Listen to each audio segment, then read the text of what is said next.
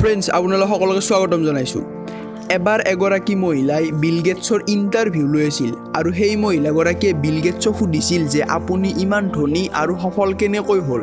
তেতিয়া বিল গেটছে এখন সম্পূৰ্ণ ব্লেংক চেক ইণ্টাৰভিউ লোৱা মহিলাগৰাকীক দিছিল আৰু কৈছিল যে আপুনি যিমান বিচাৰে সিমান এমাউণ্ট লিখক এই চেকখনত তেতিয়া ইণ্টাৰভিউ লোৱা মহিলাগৰাকীয়ে কৈছিল যে ছাৰ আপুনি মোক ভুল বুজিছে।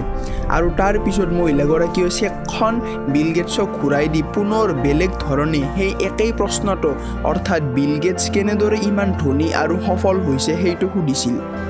আৰু তাৰ পিছত বিল গেটছে কয় যে এইমাত্ৰ আপোনাৰ হাতত অপৰচুনিটি অৰ্থাৎ সুবিধা আছিল পৃথিৱীৰ সকলোতকৈ ধনী ইণ্টাৰভিউৱাৰ হোৱা। কিন্তু আপুনি এই অপৰচুনিটিটো মিছ কৰি দিলে যিটো মই কেতিয়াও নকৰোঁ। মই ট্ৰাই কৰোঁ আৰু অপৰচুনিটিবোৰক এটা চেলেঞ্জ হিচাপত লওঁ। অৰ্থাৎ ইয়াৰ পৰা আমি এইটোৱে শিকিব পাৰোঁ যে যদিহে আমাৰ হাতত অপৰচুনিটি আহে কিবা এটা কৰি দেখুওৱাৰ তেতিয়া আমি সেইটো ট্ৰাই কৰিব লাগে। আৰু অপৰচুনিটি আমাৰ প্ৰত্যেকৰো জীৱনত এবাৰ নহয় এবাৰ আহে। কিন্তু আমি বহুতেই ট্ৰায়েই নকৰোঁ গতিকে ট্ৰাই কৰক। যদি এই ভিডিঅ'টো চাই ভাল লাগিছে ভিডিঅ'টো লাইক কৰি দিব। ভিডিঅ'টো কেনেকুৱা পাইছে তলত কমেণ্ট কৰি জনাব। আগলৈ ভিডিঅ'টো শ্বেয়াৰ কৰি দিব। আৰু এনেকুৱা ধৰণৰ ভিডিঅ' পাই থাকিবলৈ ছাবস্ক্ৰাইব কৰি দিব।